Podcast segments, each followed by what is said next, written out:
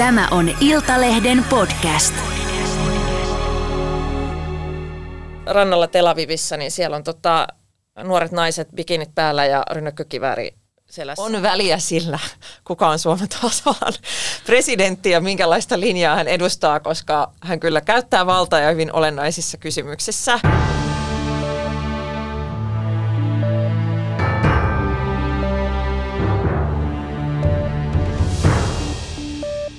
Tänään kartanlukijan vieraana on Vasemmistoliiton puheenjohtaja ja presidenttiehdokas Li Andersson. Tervetuloa, velkommen. Kiitos, tack.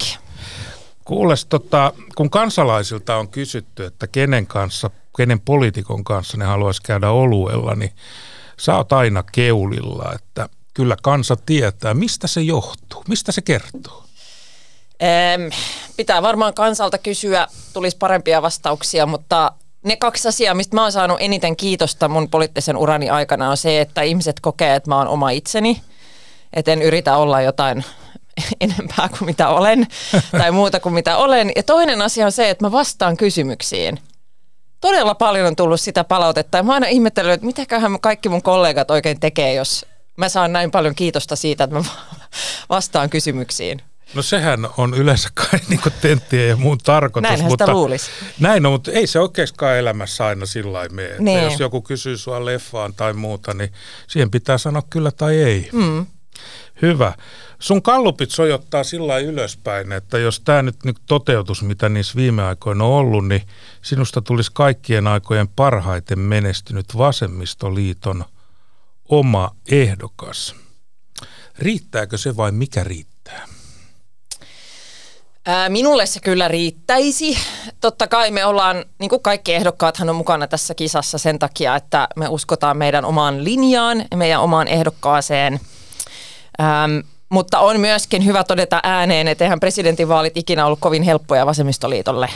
Et, et se on yleensä ollut sellainen vaali, jossa me saadaan vähemmän ääniä kuin mitä saadaan muutoin valtakunnallisissa vaaleissa. Ja siinä varmasti näkyy tämä henkilövaalijärjestelmän vaikutus ja myöskin se, että puhutaan ehkä vähemmän sitten niistä teemoista, jotka yleensä on ne, jonka takia vasemmistoliittoa äänestetään, niin kuin köyhyyden vähentäminen ja eriarvoisuus, työntekijöiden oikeudet ja tällaiset.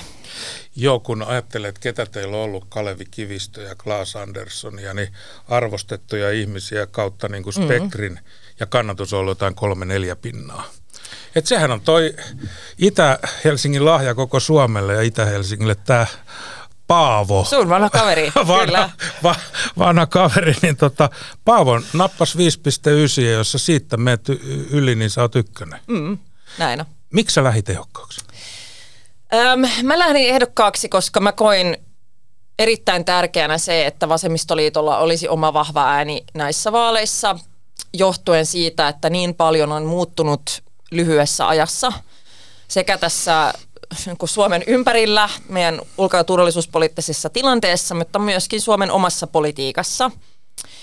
Ja me ollaan koettu vasemmistoliitossa, että meillä on aika paljon tärkeitä keskusteluja vielä käymättä ää, siitä, minkälainen NATO-jäsenmaa Suomi sitten haluaa mm-hmm. olla. Et, et muissa puolueissa ei oikein ollut halukkuutta ehkä käydä nämä kaikki keskustelut vielä silloin jäsenyyden hakemisvaiheessa, mutta me ajatellaan, että nämä vaalit on nyt sitten se paikka, missä pitäisi sitä keskustelua käydä ja myöskin kuulla sitten ehdokkailta näkemyksiä ja linjauksia niin, näihin erilaisiin konkreettisiin kysymyksiin. kaikki käy. Juuri näin ja ainakin tähän asti nyt mun mielestä on ollut vähän tällaista ehdokkaat kertovat lempikirjoistaan ja lempibiiseistään ja ehdokkaat, ehdokkaat istuvat takan ääressä kirjoittelemassa kirjeitä ihmisille ja näin, että että kyllä meidän pitäisi niin näissä vaaleissa myöskin kyetä keskustelemaan näistä ulko- ja turvallisuuspolitiikan sisältökysymyksistä. Otetaan nyt tostakin. Mikä se sun lempipiisi olikaan? No muthan ei ky- ky- tota, kysytty tähän pressa-jaksoon, mutta mä olin aikaisemmin syksyllä ja silloin mä olin valinnut Blurrin yhden biisin. Okei, okay, Blurhan on, on, on tota ihan tanakkaa tota Lon- Lontoa meininkiä. Kyllä. Niin tota, mäkin olin siellä aikana ja mulla oli tämä Whiskey in the Jar, mm. vaikka en enää pyri, mutta pyrin kaksi kertaa aikana niin presidentiksi ja kansa ymmärsi olla valitsematta. mutta tota, sä oot vielä nuori ja tuore kolmannen kauden kansanedustaja. Eihän puolueen puheenjohtajuudesta vielä tarttisi luopua, mutta sä oot ilmeisesti luopumassa. Vai ajattelet sä niin, että minä olen varoittava esimerkki? Mä olin 20 vuotta Persujen puheenjohtaja. Ää, tietysti mielessä ehkä. Koska tota, jos nyt katsoo sitten, mitä tapahtui sun jälkeen, niin musta tuolla osoittaa myöskin sen, että jos on hirveän pitkään yksi henkilö, joka määrittää tavallaan tosi paljon sitä puolueen politiikkaa ja julkikuvaa, niin se saattaa aiheuttaa niin kuin jonkunmoista kaaosta sitten, kun se lähtee ja valtatyhjötä. Niin itse ajattelen, että on hyvä, että puheenjohtaja ei jää niin kuin liian pitkäksi aikaa. Sen takia mä sanoin hyvissä ajoin, että silloin mun kausihan loppuu vasta siis 25 niin. syksyllä, että siihen on vielä aikaa. Mutta sanoin, että tämä tulee olemaan viimeinen kausi, jotta myöskin puolueen sisällä ihmiset ehtii mahdolliset seuraajaehdokkaat miettiä asioita ja puolue myöskin niin kuin henkisesti varautumaan siihen. Meillähän on näitä nuoria menestyviä naispoliitikkoja niin kuin lopettanut tuon puheenjohtajahomman niin kuin Sanna Marin ja mä oon jonkun verran kattellut, että mitä hän nyt touhuu, niin meinaatko sä lähteä sitten ulkomaille töihin, että onko tämä samalla viimeinen kausi eduskunnassa? Sellaista mä en ole sanonut. Ähm, kyllä mulla on niinku tämä on nyt vähän kökkö ilmaisu, kun kaikki käyttää tätä sanaa, mutta mulla on palo ja haluaa tehdä, paloa ja haluaa tehdä politiikkaa. Siis mä muistan, että meillä oli joku valtioneuvoston ää, niin kuin vika istunto tai joku sellainen kokoontuminen, kun hallitus oli vaihtumassa nyt kesällä, niin. kun ne vihdoin sai sen hallitusohjelmansa valmiiksi ja me istuttiin siellä jossain huoneessa kaikki vanhat hallituksen jäsenet ja mä puhisin jotain siellä ja olin niin vihainen tästä hallitusohjelmasta ja sanoin, että minä menen sosiaali- ja terveysvaliokuntaan, että nyt alkaa työ näitä leikkauksia vastaan ja sitten Sanna oli vaan silleen, että hmm, no, pakko ihailla, että huomaa kyllä, että lisää energiaa virtaa. Sus, sussa on niin tehdasasetukset on ollut niin kuin vankat. Mutta kaupungillahan puhutaan kaikenlaista näistä kansainvälisistä tehtävistä. Saattaisiko ne kiinnostaa? Ää, riippuu tosi paljon tehtävästä siinä tapauksessa. Et mulla oli aikoinaan, ennen kuin mä lähdin politiikkaan, niin mä opiskelin kansainvälistä oikeutta ja ihmisoikeuslainsäädäntöä. Että kyllä mä silloin olin kovin kiinnostunut kansainvälisistä asioista ja ehkä just sit ihmisoikeuspuolesta, mutta Eli se jäi aika lyhyeksi YK, seura. YK, YK-hommat. Siellähän on monennäköistä niin. alaviitettä. No jos tulisi joku mulle sopiva tehtävä, niin ehkä mä voisin olla siitä kiinnostunut, mutta mitään sellaista ei ole – mulla tiedossa tällä hetkellä? No meillähän on ulkoministerit voi semmoisissa asioissa jelpata, että vaikka oletkin ideologisesti niin kuin tuon Elina Valtosen kanssa vähän niin kuin vastakkaisilla puolilla, niin ainahan suomalaisia kannattaa puffata hyviin hommiin. Ei pidä olla niin kapeakatseinen, että jos joku on jotain tiettyä mieltä, mutta jos se sattuu muuten passaa. Siitä mä oon samaa mieltä. Se oli itse asiassa, meillä oli yksi tämmöinen pressavaalitentti, missä oli ulko, äh, tota, poliitikon toimittaja, hän oli yhdysvaltalainen, kysyi, että jos Sanna Marin olisi niin kuin Tyrkyllä komission puheenjohtajaksi, niin tuettaisiko me häntä? Mä ajattelin, että onpas typerä kysymys, että sehän pitäisi olla itsestäänselvyys. Että onko sitten niin kuin puoluetausta mikä vaan, niin jos suomalainen olisi Tyrkyllä sellaisiin tehtäviin, niin kyllä se niin kuin meidän kaikkien intressissä sitten on saada niitä meidän ihmisiä. Vaikka olisi kokoomuslainen. No vaikka olisi kokoomuslainen. Hyvä. Mä kuulen muistan, kun mä paljon muistan, kun olen jo pitkän elämän elänyt, niin nuorena ihmisenä mä seisoin tuolla kadun vieressä, kun moni vasemmistoliittoa perustamassa ollut toveri huusi rytmikkäästi tuo SKDL vappumarssilla, että USA ja NATO, rauhan peri kato.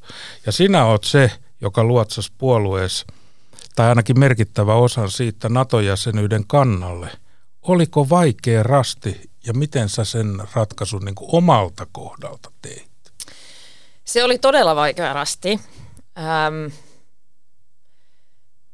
tota, mä luulen, että yksi asia, joka varmasti myötä vaikutti siihen, että mä en ensinnäkään, ensinnäkin mä en sanonut mun oman kannan siihen kysymykseen kuin vasta aika myöhään.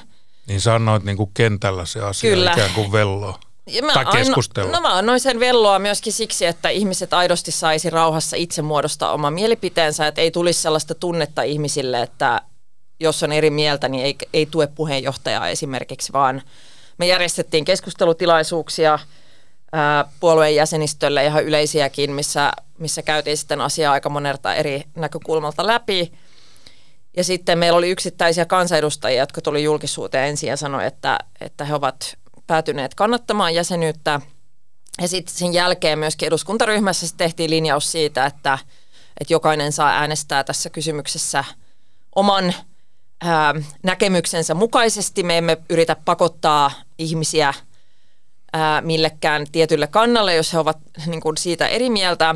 Ja sitten puoluekokouksessa vielä, joka oli kesäkuussa, kun me tiedettiin, että se on kysymys, joka jakaa meidän kenttää, niin todettiin, että siinä vaiheessa itse asiassa kun se päätös oli jo tehty, niin linjattiin, että oleellisempaa vasemmistoliiton näkökulmasta nyt on fokusoida niihin asioihin, jotka yhdistää meitä, jotka liittyy tähän Suomen ää, siihen, minkälainen Suomen NATO-jäsenyys tulee olemaan, kantoihin, ydinaseisiin, tämmöisiin pysyviin, pysyvään sotilaalliseen ää, läsnäoloon Suomen maaperällä ja muihin tämmöisiin, jotka, jotka sitten on, on sitten kanta jäsenyyteen ollut mikä vaan, niin yhdistää. Ja mä toivon, että olin huolissani siitä, että jättääkö tämä pysyviä haavoja puolueen sisälle. Mä en ainakaan näe sellaisista merkkejä tällä hetkellä, ähm, mutta mä ajattelen itse, että se oli myöskin mm, osoitus meidän puolueen ähm, kyvystä elää ajassa ja uudistumiskyvystä, että kuitenkin sitten oli mahdollista ottaen huomioon myöskin tämän historiallisen perinnön niin ihmisten muuttaa kantaa näin isossa kysymyksessä? No tämä onkin mun mielestä se mielenkiintoinen juttu, kun, kun aika, aika monasti teidän niin kun ryhmässä on käynyt niin, että siellä on laidat paukkunut ja sen jälkeen ovet ja osa on ollut sitten vähän aikaa omassa ryhmässä, joskus jopa vaalikauden, kun on tullut niin kuin hallitusohjelmasta kinaa tai tästä, niin, niin tota, teit paljon töitä, että aika moni varmaan niin kuin toisella puolella laittaa ajattelee, että nyt ne tappelee itsensä niin kuin tukkanuokkasilla niin kuin uuvuksiin. Että miten tuo temppu tehtiin? Että ei tullutkaan sellaista niin kuin pysyvää jakoa. Varmaan eri mieltä oltiin ja osa oli pettyneitä ja otti pienet itkupotkuraivarit, mutta elämä jatkuu. Niin, musta se on, on, on kyse siitä, että onko mahdollista johtaa puoluetta ja puolueen toimijoita niin, että pyrkii tavallaan luomaan tilaa ihmisille olla eri mieltä ilman, että se johtaa ikään kuin riitaan tai tämmöiseen sisäiseen vastakkainasetteluun. Ja me onnistuttiin siinä minun mielestäni siinä prosessissa varmasti osittain sen takia just tämä ajan antaminen ihmisille, että puheenjohtaja ei ikään kuin lähtenyt itse ottamaan ensin kantaa ja sitten olettaen, että muiden pitää niin kuin seurata, vaan se meni enemmän niin kuin toisinpäin se, se prosessi, että mä olin niin kuin viimeisten joukossa kutakuinkin, joka mun oman ää, kantani ilmasi ja sitten myöskin ajattelin se, että ei, emme yrittäneet pakottaa eri mieltä olevat enemmistön kantaan. Joo, se meni aika lailla niin kuin – puoliksi. Ei siinä paljon, vai oliko yksi enemmän sitten niin kuin jäsenyyden kannalla? Juuri näin meni. Joo. Kuule sitten, nyt kun siellä ollaan siellä Natossa, niin, ja nyt sieltä rupeaa sitten pukkaa niitä seurausvaikutuksia, mm-hmm. esimerkiksi tämä USAn kanssa tehtävä DCA-sopimus, niin mikä siinä mättää? No mä oon sanonut, että se, että tällainen sopimus tehdään, niin se on pitänyt olla kaikkien tiedossa ähm, silloin, kun päätettiin jäsenyydestä, koska Yhdysvalloilla on tämmöisiä kahdenvälisiä sopimuksia lähestulkoon, niin kuin jossain muodossa lähestulkoon kaikkien NATO-maiden kanssa, ja hän neuvottelee nyt Ruotsin kanssa, vaikka jäsenyys ei, ei ole vielä toteutunut. Ähm, eli minä en niin kuin periaatteellisesti vastusta tällaista sopimusta, mutta totta kai ne yksityiskohdat ja se sisältö on siinä se ratkaiseva asia – ja me ollaan esimerkiksi Vasemmistoliitossa ne niin kuin lähtökohdat, mikä meillä on ollut siitä, että ydinaseita ei pitäisi sijoittaa Suomen maaperälle, mm-hmm. tai että me emme halua tällaista vastaavan tyyppistä pysyvää sotilaallista läsnäoloa kuin mitä nämä eteen työnnetyt joukot valtiassa esimerkiksi on, niin totta kai me sitten oletetaan, että tämä sopimus myöskin niin täyttää nämä reunaehdot, mitkä me pidämme tärkeinä.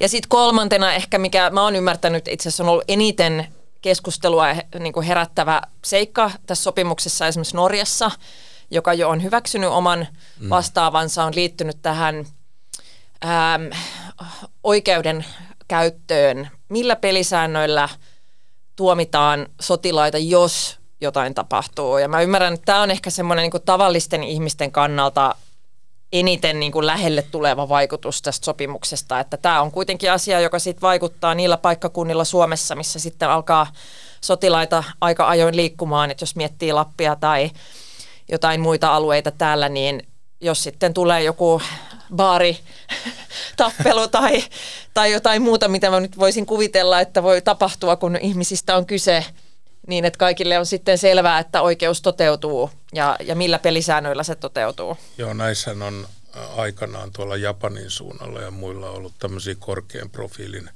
tapauksia, niin ne on kyllä parempi, niin kuin, että on pelisäännöt etukäteen selvät mm. ja ne koskee sitten kaikkia, että jos jotain ikävää ja rikollista tekee, niin se ei saa olla kiinni siitä, kuka tekee, vaan, vaan laki on sama kaikille. Sitä kai kutsutaan oikeusvaltioksi, joka on nykyisin suuressa mm. huudossa. Kuule, sä olit monta vuotta TP-UTVAN jäsen ja, ja siellähän on kaiken tiedonsaannin ytimessä. Lisäskö tieto tuskaa? Um, no joissain määrin kyllä, että nämä ajat, missä me eletään nyt, on mun mielestä siinä mielessä niin kuin poikkeuksellisia, että kyllähän esimerkiksi silloin, kun Venäjä aloitti tämän laajan hyökkäyksen Ukrainaan, eihän kukaan tiennyt, miten äh, niin kuin laajalle se saattaa eskaloitua, se, se sota ja kriisi siellä. Ja, ja niin kuin oli kyllä pysäyttävää olla paikalla tilanteissa, jossa aidosti myöskin huomasi sen huolen äm, aika monen hyvin korkea-arvoisen henkilön ää, kasvoilla.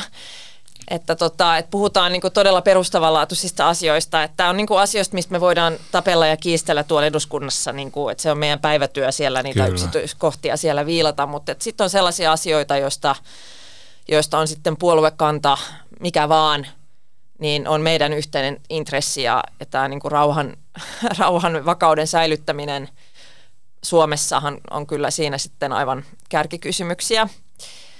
Et kyllä oli monia viikkoja, jolloin itsekin kannoin suurta huolta siitä, että mihin maailma on menossa ja, ja ollaanko me oikeasti nyt sellaisessa tilanteessa, että tämmöinen laajempi sota voi olla mahdollinen. No on aika paksut ne seinät siellä, siellä UTVA-huoneessa ja, ja tota, on siellä itsekin neljä vuotta istunut ja asioita esitellyt, niin, niin tota, meillä oli siellä Sipilä-hallituksen aikaa välistä aika reipastakin menoa, niin millaisena sä muistat sen ajan siellä ytimessä? Että onko siitä ollut sulle hyötyä tässä pressavaalikampanjassa ja tota, oliko se sitten lopullinen sysäys, että kun sä olit oikein päässyt näkemään, mitä toi on, että voisihan mä tuohon pressahommaankin pyrkiä vai, vai tota, mikä tämä UTP-vaikutus siinä niin kuin oli? No ainakin yksi vaikutus, mikä sillä oli, on se, että mä törmään edelleen siis yllättävän usein äm, kansalaisten yhteydenotoissa ja tämmöisiin niin kuin väitteisiin, että, että presidentti on vaan tämmöinen keulakuva. että hän ei ole mikään niin kuin oikea... Eikö näin ole? hän ei ole mikään oikea vallankäyttäjä. Niin kuin on tällaisia ajatteluja, että mitä sä nyt tollaisiin tehtäviin pyrit, kun sä oot eduskunnassa? Niin, että prenikoita jakaa ja Niin, noin. ja, ja tota, sen kyllä se aika TP-UTVassa hyvin selvästi niin kuin, ä, osoitti, että kyllä presidentti käyttää valtaa ja hyvin keskeisissä kysymyksissä Suomen ä, kannalta, mutta se vallankäyttö ei ole yhtä näkyvää johtuen näiden asioiden luonteesta. Kuten totesit, niin seinät ovat siellä paksut, eli se, että se valta ei näy samalla tavalla kuin hallituksen ja eduskunnan työ ja nämä niin taistelut, mitä siellä käy, käydään, niin ei tarkoita sitä, etteikö se olisi olemassa ja sitä vallankäyttöä siellä olisi. Et on väliä sillä, kuka on Suomen tasavallan presidentti ja minkälaista linjaa hän edustaa, koska hän kyllä käyttää valtaa ja hyvin olennaisissa kysymyksissä. Sitten toinen asia, mikä mä kyllä opin myöskin ja oppinut näiden kuluneiden vuosien aikana, on, on myöskin tämmöinen – niin pään kylmänä pitämisen tärkeyden, että tämä nykyinen some-aika sopii ihan poikkeuksellisen huonosti kyllä ulko- ja turvallisuuspolitiikan tekoon, että, että jos niin kuin vain nopeus on valtti, niin saattaa kyllä iskeä vauhtisokeus aika moneen otteeseen ja myös virheitä sattua, että, että siellä kyllä niin kuin oppi myöskin tämmöinen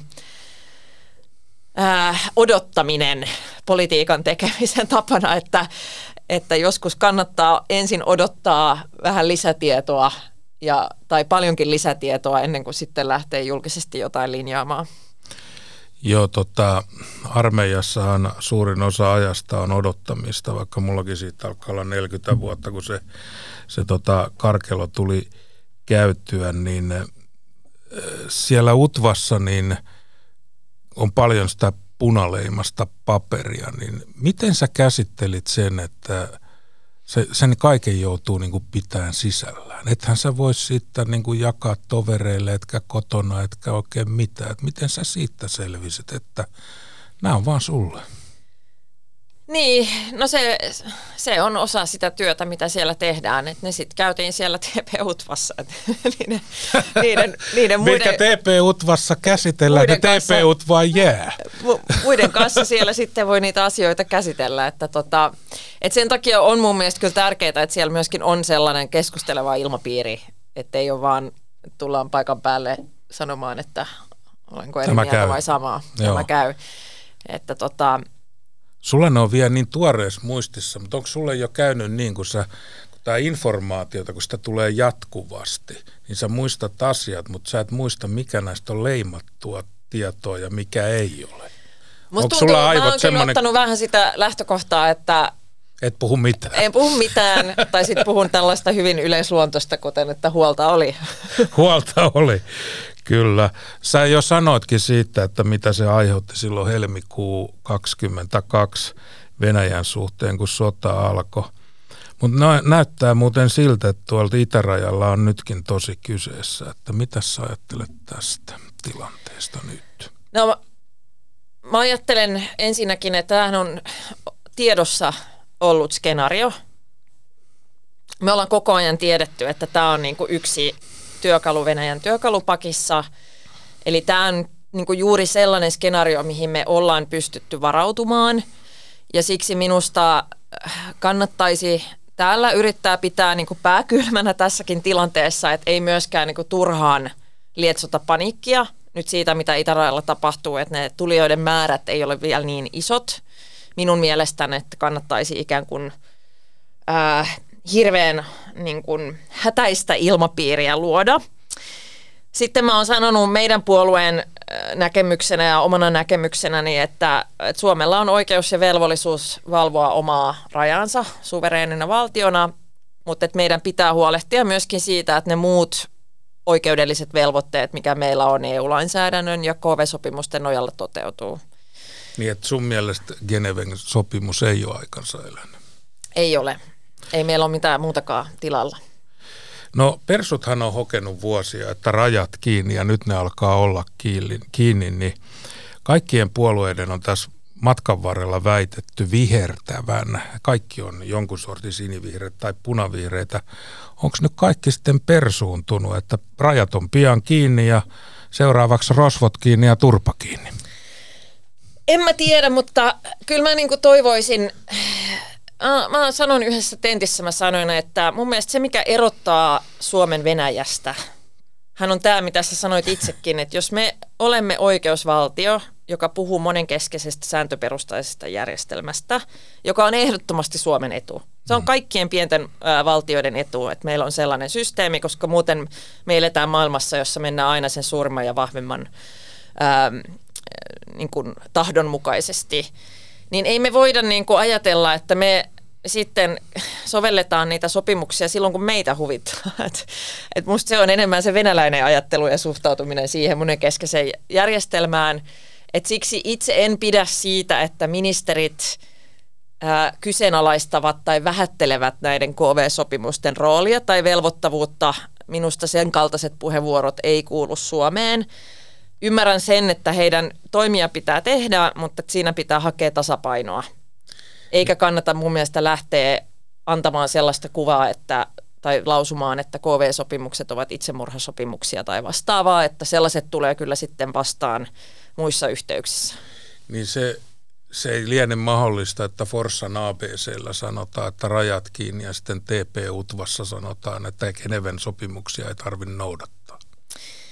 Niin, no tämä on ehkä vähän meidän politiikan ongelma tällä hetkellä, että sen takia musta on kyllä periaatteessa ihan hyvä, että jokainen puolue sitten vuorotellen on hallituksessa, niin pääsee Saa vähän... maistaa sitä sulfaa. pääsee vähän katsomaan, että mitä on sitten mahdollista tehdä ja mitä ei. Joo, se on vähän eri peli sitten, kun todella niin kun ne aisat on niskassa ja, ja vastuu niin sanotusti painaa, tiedät sen omastakin niin kuin polustas.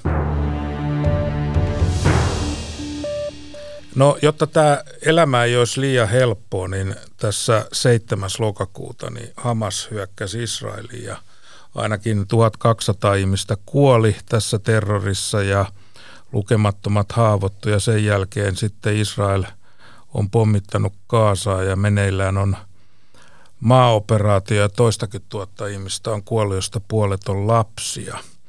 Niin tämähän ei voi olla joku vasemmisto oikeisto kysymys. Niin mistä tässä sun mielestä on kysymys ja onko tähän mitään ratkaisua? Jos on, niin mikä se voisi olla? Mun mielestä se, se välitön asia, mitä ensin pitää saada aikaiseksi, on se tulitauko. Ja mä oon ihan samaa mieltä siitä, että ei voi olla oikeisto vasemmisto kysymys. Että niissä presidenttitenteissä, missä mä oon ollut, niin mä oon ollut Stubbin kanssa aika samoilla linjoilla tästä. Pitäisikö huolestua? Äh, en tiedä. mä ajattelin, että tämä niinku humanitaarinen, niin kuin sä itsekin totesit, että näiden lapsiuhrien määrä esimerkiksi, että kyllä niinku tämmöinen humanitaarinen näkökulma tähän pitäisi olla minun mielestä nyt ensisijainen ja sellainen, jonka ympärille kaikki voi, niinku, tai johon kaikki voi yhtyä. Tämä tuli tauko ja tämä humanitaarisen avun niin kuin perille saattaminen on mielestäni tärkeää myöskin siksi, koska mä näen, että tälläkin sodalla on niin kuin monta sellaista eskalaatio-ulottuvuutta, että on tämä riski sille, että se leviää siellä alueellisesti, että tulee niin kuin laajempi sota Lähi-idässä, jolla sitten voi olla erittäin suuria epävakauttavia vaikutuksia koko alueella. On tämä riski, joka liittyy siihen, että nythän me nähdään jo, miten YK on sisällä esimerkiksi nämä eri maaryhmien väliset kuilut on syventynyt. Länsimaat, minun mielestäni suurin osa länsimaista teki virheen, kun eivät tukeneet sitä päätöslauselmaa. Tekikö Suomikin? Suomikin teki virheen siinä kyllä. Olisi kannattanut olla Norjan fölissä ja äänestää tämän päätöslauselman Olisiko puolesta. edellinen hallitus tehnyt toisin? No, minä olisin ainakin myötävaikuttanut sen eteen, jos olisin edelleen TP-UTVassa tai hallituksessa – ja sitten mä sanon vielä kolmantena ehkä tämmöisenä eskalaatioriskinä, että mehän nähdään nyt tällä hetkellä, miten vastakkainasettelu myöskin Euroopan maiden sisällä kasvaa. Nähdään antisemitismin kasvua monissa maissa, me nähdään myöskin islamofobian kasvua monissa maissa, että tässä on tavallaan iso riski myöskin sille, että ryhmien niin kuin välisi, välisen jaon syventymisestä, jopa väkivallan teoista, niin kuin mitä me ollaan itse jo nähty Yhdysvalloissa ja muuta niin kuin viharikoksia, että ne kasvaa. Ja siksi mä ajattelen, että koko kansainvälinen yhteisö, yhteinen intressi nyt pitäisi olla se tulitauon aikaansaaminen ja se on hyvä, että siitä nyt ilmeisesti neuvotellaan ja ainakin lehtitietojen mukaan pitäisi olla niin kuin jonkunla- suht lähellä jonkinlainen ratkaisu. Mutta se iso kysymyshän on se, että mitä sitten? Niin. Ja, ja tota, kyllä mä ajattelen, että nyt pitäisi pystyä niinku uudelleen käynnistämään rauhanprosessi sillä alueella, ja tämä tulee vaatimaan kyllä sitten länsimaiden vahvaa tukea, jotta se on mahdollista. Et meidän pitää myöskin palauttaa niinku siellä asuvien ihmisten usko siihen, että tämä diplomatia voi – toimia ja että diplomaattisin keinoin, rauhanomaisin keinoin voidaan aikaan saada ratkaisu. Ähm, mä oon itse, kun mä oon vierailut tuolla alueella, niin kun oon jutellut ihmisten kanssa, niin välillä miettinyt, että onko... Onko niinku, käynyt Kaasassa vai länsirannalla? Kaasassa en ole käynyt, olen käynyt länsirannalla pari Joo. kertaa. Joo. Ja tota, just se länsirantahan on itse asiassa aika hyvä esimerkki siitä, kun on siellä vierailu ja pohtinut, että onko niinku kahden vai yhden valtion ratkaisu todennäköisempi. Siinä onkin iso kysymys. Se mantrahan on se, että kahden valtion malli ja sitä hoetaan niin kuin, eh, ehtimiseen asti, mutta se ei näytä ole kovin todennäköiseltä.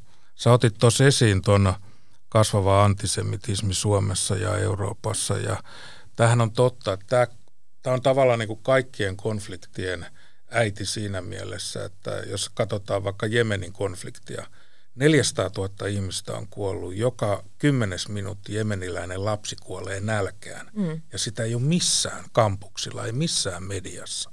Niin kyllä tässä jotain täytyy olla hyvin erityislaatusta.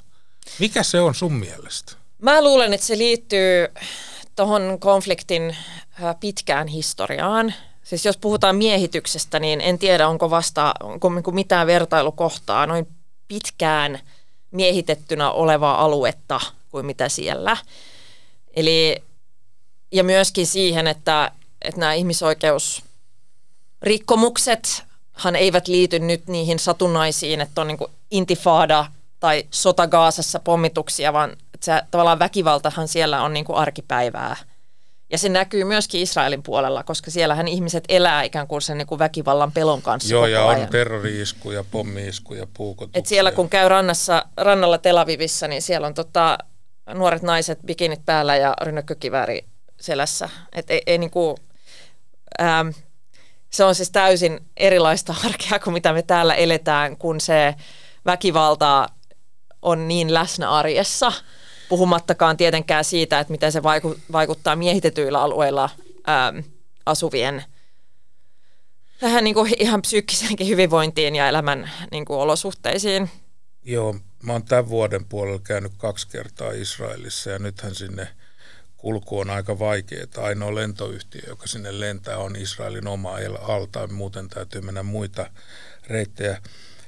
Miksi sä luulet, että tämä Israel etenkin niin kuin vasemmistolaisten ihmisten näkökannassa niin on jotenkin vaikea asia, vai onko mä väärässä?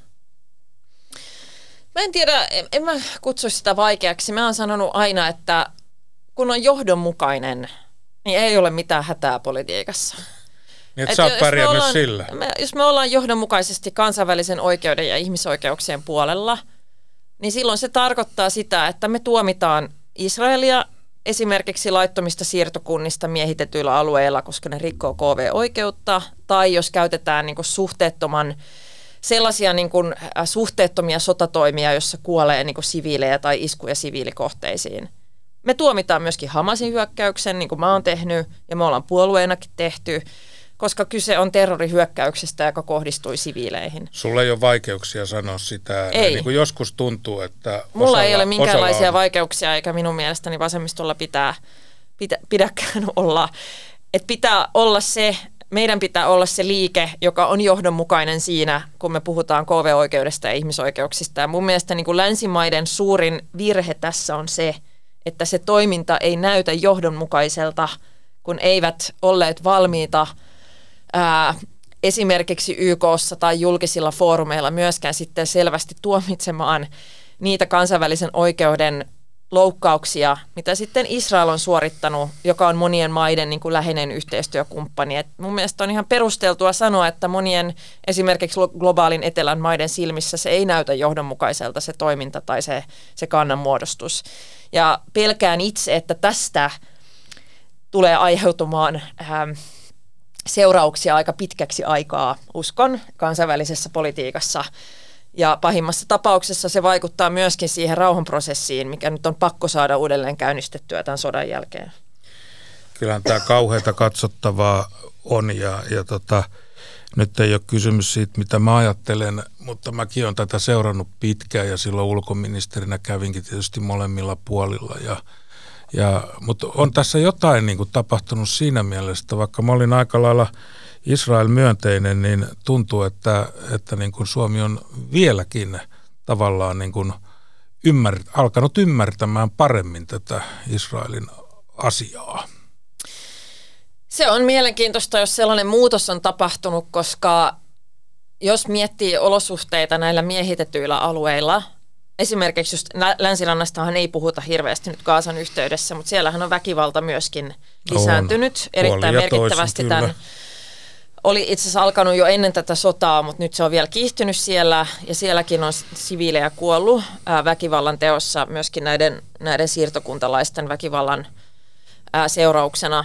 Ja tota, kyllä mä ajattelen, että ne kannat, mitä Suomi on niin perinteisesti edustanut, jossa on puhuttu tämän kahden valtion ratkaisusta ja on puhuttu ää, KV-oikeuden noudattamisesta, ihmisoikeuksien noudattamisesta, niin on aivan yhtä tarpeellinen niin kuin näkökulma ja kanta tähän kriisiin kuin ennenkin tätä. Että tämä sotahan tulee nyt vaan lisäämään siis vaikeusasteita ihan huomattavan paljon jonkun niin kuin pysyvämmän ratkaisun aikaansaamiseksi. Siellä olisi Nobelin tuota rauhanpalkintoa tarjolla, jos tuon osaisi ratkaista. Nyt olisiko se, olisiko kyllä se, Martti se semmo... niin, tai Lee Andersonia sinne kansainvälisiin touhuihin. Kuule sitten, tämä on nyt pakko kysyä, tämä Suomi ostaa Israelilta aseita. Mm. Viimeksi tämmöisen Davidin lingon, sehän on, sehän on huikea kielikuva, kun muistaa David vastaan koljat ja linkoja näin, niin Vasemmistoliitto on sitä arvostelu, vaikka istui samassa hallituksessa päätöksen tehneen puolustusministeri Antti Kaikkosen kanssa. Kuinka mm. nyt näin? No, mehän niin kuin läpi ton hallituskauden, meillä oli itse asiassa aika paljon kiistoja hallituksen sisällä aseviennistä ja asevientiluvista. Sä tiedät itse, kun sä oot ollut valtioneuvostossa. Tiedän ja kyselitte multakin silloin. Me ollaan sultakin kyselty sinä, näitä ja Tur- Turkkiin liittyen ollaan kysytty ja, ja kaikkea muuta. Eli meillähän on siis tämmöinen outo systeemi Suomessa, että me käsitellään asevientiin liittyviä kysymyksiä eri tavalla kuin tuontia. Joo, ja, ja sekä puolustus- että ulkoministeriöstä Just valtioneuvoston näin. yleisistunto Juuri tekee näin, sen päätöksen, kun eikä me myymme asu- aseita jonnekin, niin silloin myös ulkoministeriö tekee tämmöisen niin kuin ihmisoikeus- ja ulkopoliittisen arvion. arvion. Joo. Ja sitten ne tuodaan valtioneuvostoon ja päätökset tehdään siellä. Kun me ostetaan aseita jostain, niin puolustusministeriö toteuttaa kilpailutuksen ja se on siinä. Pitäisikö sitä Eli muuttaa? Minun mielestäni pitäisi. Ja tämä on tavallaan se niinku ongelma myöskin suhteessa meidän tuohon edelliseen hallituskauteen, että mä en niinku rehellisesti itse näe mitä mahdollisuuksia meillä olisi ollut vaikuttaa siihen prosessiin, koska Kaikkonen päätti esimerkiksi itse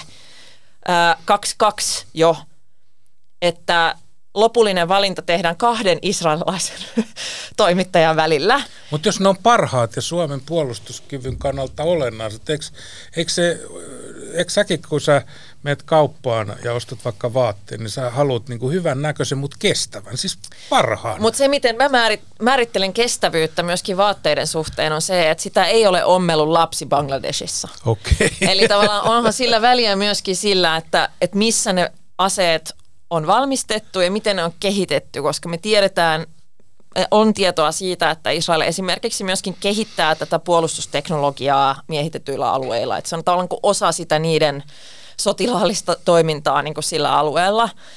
Et sen takia meidän mielestä pitäisi samantyyppiset kriteerit, samantyyppinen tämmöinen ihmisoikeus- ja ulkopoliittinen arvio tehdä myöskin silloin, kun tehdään merkittäviä ää, tuontipäätöksiä, eli kun ostetaan jostain aseita. Mutta tällä hetkellä lainsäädäntö ei ole sellainen. Vasemmistoliiton eduskuntaryhmä on tehnyt lakialoitteen tästä asiasta aikoinaan. Ähm, niin mä en näe, millä tavalla me oltaisiin pystytty tähän prosessiin vaikuttamaan viime kaudella ja minusta ei olisi ollut järkevää lähteä hallituksesta sellaisen asian takia, mihin me emme olisi voinut kuitenkaan vaikuttaa.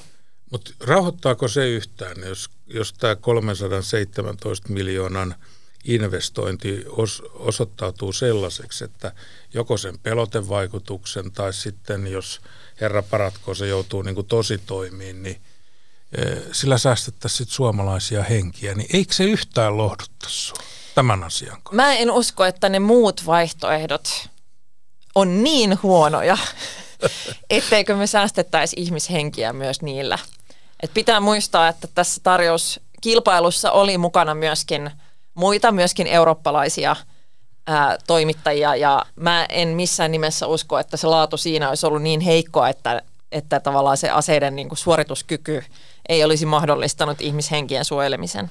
Eikö se ollut ihan hyvä hyvä juttu sieltä vanhan testamentin puolelta. Se Daavitti voitti sen koljatin. Joo, siis tarina itsessään on hieno ja sopii hyvin myös vasemmistoliiton tehtävään. Pienen ihmisen Suomala- puolesta. Kyllä, suomalaisessa yhteiskunnan suurpääomaa vastaan. Sä murahdit tuolle Jutta Urpilaiselle, kun, kun hän ilmoittautui kisaan punavihreänä naisena, että eikö tuo mokoma pitänyt sinua sitten punavihreänä miksi työn punainen ei sulle riitä? Miksi tässä sitä vihreä tarvii, että niin kuin vanha kunnon punainen? Mikä sitä vihreätä tarvitaan? No ajattelen, että jos miettii nykyistä yhteiskuntaa, jossa me, sähän sanoit itse, että kaikki ovat vähän niin kuin vihreitä niin, nykyään. ja kaikki on kohta persujakin. sehän, sehän johtuu siitä, että, että ilmasto- ja luontokriisi, niin kuin vyöryy päälle, haluamme sitä tai emme. Että sellaista puoluetta ja päättäjää hän ei ole olemassa, joka ei joutuisi ottaa niihin kysymyksiin kantaa.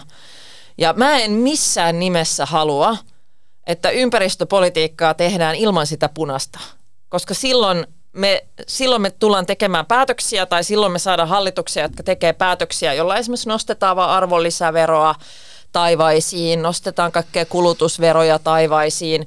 Ei mietitä sitä, että miten se vaikuttaa tulojakoon, miten se vaikuttaa kaikkein köyhimpien ihmisten toimeentuloon, elintasoon. Ähm, mä haluan, että jos me puhutaan esimerkiksi vihreästä siirtymästä ja niistä investoinneista, niin tehdään sitten sen rinnalla myöskin sellaista työmarkkinapolitiikkaa, jolla me huolehditaan työntekijöiden työehdoista ja myöskin siitä, että ammattiyhdistysliikkeen asema on riittävän vahva neuvottelupöydissä. Silloin me tehdään tasapainoista fiksua politiikkaa.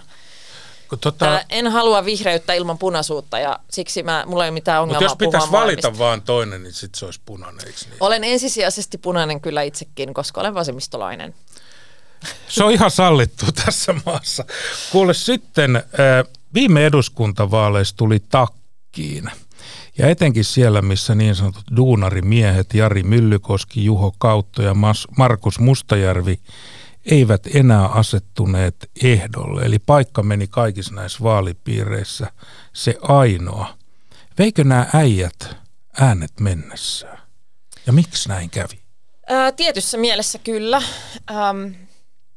Mä, mä ajattelin itse, että meillä ei ollut niin kuin yhtä vahvoja vastaavia ehdokkaita meidän listoilla. Että se selvästi, niin kun, sä tiedät itse, miten tärkeä tavalla nämä siirtymät on puolueiden sisällä myöskin. Että jos sellaiset edustajat, jotka on kerännyt paljon, kerännyt henkilökohtaisesti äänin, on ollut tunnettavuutta. Mieti Jaria ja Markusta, jotka olivat pitkään eduskunnassa molemmat. Kyllä, ja ihan alueensa ikoneja siis Kyllä, siis erittäin tunnettuja, niin – ei siellä niin kuin listoilla, vaikka meillä oli erittäin hyviä ehdokkaita, niin ei ollut tavallaan niin kuin riittävän jo valmiiksi tunnettuja ihmisiä, jotka olisi voinut niin kuin niihin saappaisiin astua. Ähm, ja uskon, että se vaikutti erittäin merkittävästi näissä vaalipiireissä. Toinen ongelma on se, että äh, miehet karkaa, duunarmiehet karkaa persuihin. Tämä on olemassa oleva ilmiö, joka näkyy sekä demareiden että meidän äh, vaalituloksissa – näkyy minun mielestäni osittain jopa siinä, että miten tota järjestäytymisasteelle on käynyt tuolla teollisuuspuolella. Eli kar- Aika paljon häippäs. Kar- karkaavat myöskin Sieltä. ammattiyhdistysliikkeestä. Eikö niitä kukaan saa kuriin?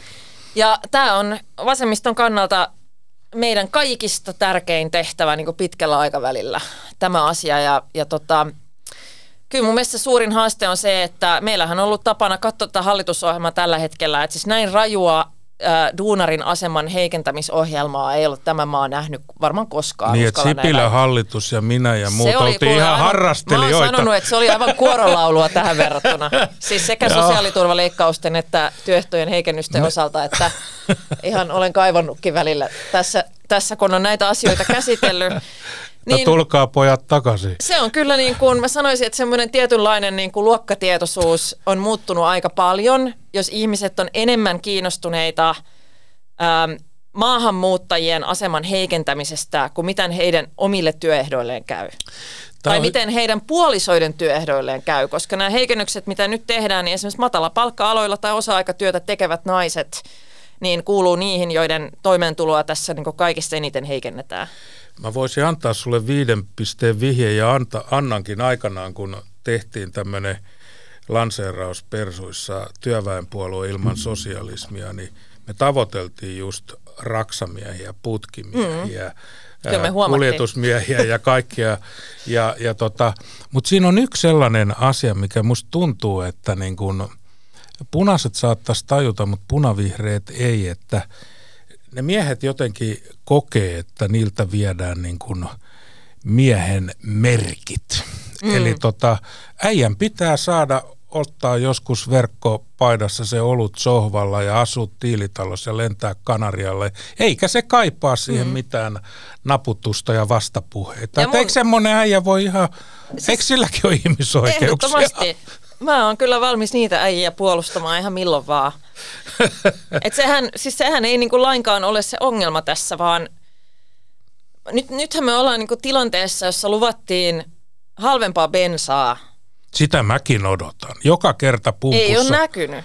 Ei, ei ole, ole näkynyt. näkynyt. Eilenkin meni 192. Se, mikä nyt on saatu, on siis irtisanomissuojan heikentäminen, koko tähän niin yleissitovuuteen perustuvan, koko tämä meidän työmarkkinamallin murentaminen, muun muassa laajentamalla nämä paikallisen sopimisen mahdollisuudet järjestäytymättömiin työnantajiin. Tulee tämä sairaussakkopäivä, tulee erittäin siis rajuja heikennyksiä ansiosidonnaiseen työttömyysturvaan, jonka seurauksena Suomi tulee olemaan heikoin ansiosidonnainen työttömyysturva kaikista Pohjoismaista täällä. Semmoinen tässä muistin virkistykseksi, omankin muistin virkistykseksi, silloin kun oli tämä kikysopimus ja muu, niin senhän loppujen lopuksi osapuolet teki, eikä Sen hallitus. takia, kun te pakottit äh, heidät tekemään sitä. Minä muistan tuon vähän Meidän toisin. monet vasemmistoliittolaiset liittojen sisällähän äänestettiin siitä, että hyväksytäänkö vai eikö, ja se oli myöskin aika iso jakolinja ammattiyhdistysliikkeen sisällä vasemmistoliittolaisten ja demareiden välillä. Eikö se ole aina ollut semmoinen, että olette halunnut pistää vähän enemmän nokkiin? No, mä, mä ajattelin itse, että siis kun ammattiyhdistysliike kiristetään, niin kuin hallitus teki, niin kiristetään itse päättämään heikennyksistä. Ja siinä murennetaan ihmisten niin kuin usko ammattiyhdistysliikkeen kykyyn puolustaa työntekijöitä ja huolehtimaan myöskin niin kuin, ää, tämän palkkatason kehityksestä. Jos katsoo Suomen palkkakehitystä verrattuna aika moneen meidän verrokkimaahan, niin se on ollut aivan äärimmäisen maltillista täällä – Meillä alkaa olla ongelma myöskin se, että kohta meillä alkaa erityisesti korkeasti koulutetut karkaamaan muihin maihin tekemään samaa kuin sairaanhoitajat on tehnyt jo sen takia, että suhteessa sun koulutustasoon ja osaamiseen, niin sä saat huomattavan paljon parempaa palkkaa muualla. Tästä, me ollaan tästä niin mä oon samaa mieltä. Äärimmäisen maltillista linjaa tässä maassa tehty ja tämä on varmasti yksi asia, joka myötä vaikuttaa tähän järjestäytymisasteen kehitykseen. Tästä mä oon samaa mieltä, että työmies on ehdottomasti palkkansa, Kyllä. palkkansa ansainnut. Tästä mä juuri olin debatoimassa Syskovitsin kanssa vähän aikaa sitten. Ja mun mielestä oli piristävää, kun se siellä EK, EK tota, tai Eva, mikä se nyt oli, mutta herroja oli pukuherroja salin täydeltä. Sulla ei varmaan ollut yhtään ääntä tulossa, niin annoit niille vähän niin sanotusti ajattelemisen aihetta, koska kyllä se löytyy siitä, että tota, työntekijä ja työnantaja yhdessä tekee sen työn ja se täytyy löytyä se ratkaisu sieltä, että molemmat hyötyy. Ei ole pelkkiä yksisultaisia mm. sopimuksia. Mutta sitten on tietysti asioita, että jos kilpailukyky on romahtanut, niin sitten joutuu myös sit väliaikaisesti kaikki osallistumaan. Sen takia sitä kikyä tehtiin, mutta – kun sulla on vielä tässä niin kuin kampanja aikaa semmoinen pari kuukautta, niin kuin pitkälle niin kun sä mietit niin kuin etukäteen näitä sun avauksia ja kun sä meet tentteihin, vaan annat sä tulla vaan tuolta, kun sun aivot on kuin korvasia, niin siellä on kaiken näköistä. Niin kuinka spontaani sä oot ja kuinka tämmöinen etukäteisvarautuja sä oot? Ähm, musta tenteistä tulee parempia, jos on vähän enemmän spontaani kuin hirveän tarkkaan yrittää miettiä etukäteen. Et mä oon aika monissa näissä puheenjohtajatenteissä nyt ollut vaaleissa ja niin jotkut kollegat, mä huomaan, kun ne tulee se paperipinon kanssa sinne. Sitten niillä on valmiit, että pitää muistaa sanoa joku asia niin kuin just tällä tavalla. Ne on aivan lukossa. Et tavallaan mä ajattelin itse, että varsinkin että niin poliittinen keskustelu on parempaa, jos heittäytyy mukaan siihen keskusteluun ja debatointiin, luottaen siihen ää, asioiden hallintaan, mikä sulla pitää jo olla, kun sä siihen tenttiin meet. Mutta totta kai mäkin varaudun niin, että mä mietin totta kai näin, että mitä kysymyksiä todennäköisesti tulee – ja että mulla on joku ajatus siitä, että mikä on se yksi asia, mikä ainakin haluan saada sanottua niin kuin meidän kantoja tai mun oman näkemys etukäteen, jotta ei käy niin, että se jää kokonaan sanomatta. Sä oot luvannut olla kaikkien suomalaisten presidentti, niin miten sä olisit kaltaisen eli Leni konservatiivi äijälle hyvä presidentti? Ähm, mä ajattelen, että niin konservatiivi äijät kuin kaikki muutkin. ähm, mä luulen, että ihmiset kuitenkin presidentiltä kaipaa myöskin sellaista, mä oon sanonut, että ihmiset tietää, mitä mä edustan ja kuka mä oon. Mä en yritä näissä vaaleissa esittää, että olen jotain muutakin mieltä tai jonkunlainen muun tyyppinen poliitikko kuin mitä mä oon, vaan mä oon rehellisesti puhunut mun omista arvoista, mun näkemyksistä niin kuin siitä, mihin suuntaan maailma on menossa ja miten Suomen pitäisi tässä asemoitua. Ja sen lisäksi mä ajattelen myöskin, että me ollaan uudessa tilanteessa Natossa Suomena, mutta meidän ei myöskään tarvitse vaan siitä syystä ikään kuin heittää romukoppaan kaikki, mitä me ollaan oltu aikaisemmin. Ei meidän tarvitse mennä niin kuin Naton syvään ytimeen tekemään juuri kaiken, mitä meiltä pyydetään, vaan jatkossakin me päätämme itse meidän omasta ulkopolitiikasta ja meillä on liikkumavaraa itse päättää meidän omasta linjasta ja mitä mieltä me ollaan eri kysymyksissä. Ja tämä on ollut yksi mun pääviesteistä näissä vaaleissa, että tätä liikkumavaraa ja mahdollisuutta itse päättää meillä on, jos me päätämme sitä käyttää. Kun musta tuntuu, että aika moni muu tässä niin sanoo vaan, että nyt ollaan Natossa ja keskustelu päättyy siihen. Mutta näinhän se ei suinkaan ole. Hyvä. Kiitos Li käynnistä. Mennäänkö oluelle joskus keväämällä? Mennään ehdottomasti. Kiitos käynnistä Li Andersson. Kiitos.